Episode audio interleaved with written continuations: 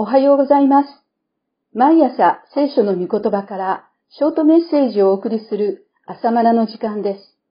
今日の御言葉はイザヤ書55章8から9節我が思いはあなた方の思いとは異なり、我が道はあなた方の道とは異なっていると主は言われる。天が地よりも高いように、我が道はあなた方の道よりも高く、我が思いはあなた方の思いよりも高い。今日主は呼びかけておられます。私に求めようと、本物の命を得るために、私に求めようと呼びかけておられます。これは求める者には必ず与えるという腹積もりで言われています。だから大胆に求めてください。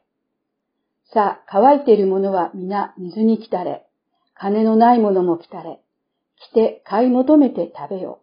55章1節とありますが、お金がないのにどうやって買えと言われるのかと突っ込みたくなります。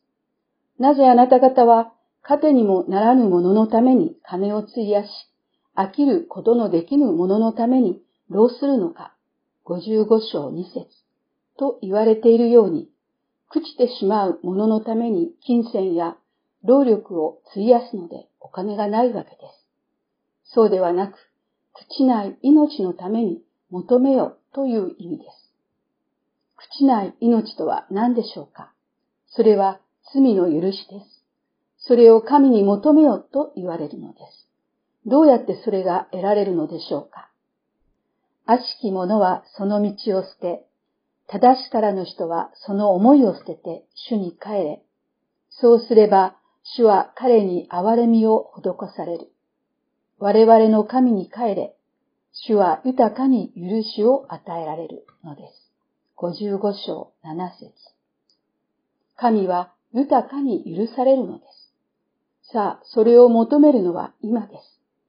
あなた方は主にお会いすることのできるうちに主を訪ねよ。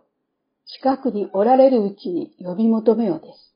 55章6節神の許しの豊かさを私たちは知っているだろうか神の許しの大きさや深さをあなたはどれほど知っているだろうか冒頭の聖句のように神の思いは人間の思いよりもはるかに大きく、高く、深く、広いのです。天が地よりも高いようにと言われている通りです。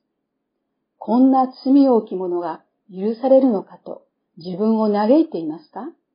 あんなひどい奴が許されて良いはずがないと人を憎んでいますか？でも、神の許しの高さ、大きさを知るべきです。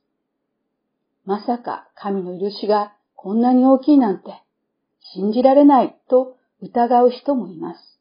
でも、神は許すと言われるのです。この約束はたわごとではありません。ご自身の言葉を力強く宣言なさいます。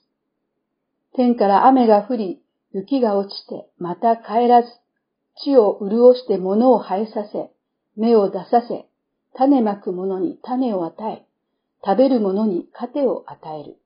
このように、我が口から出る言葉も虚しく私に帰らない。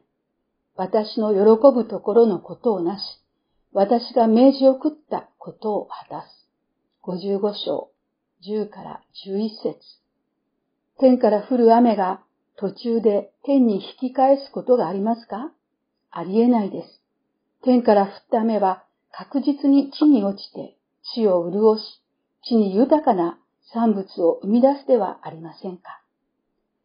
それと同じように、神の御言葉は雨のように地に降り注ぎ、罪人たちの上乾きを癒し、命のない者に命を与え、恵みの収穫を結ぶようにされるという意味です。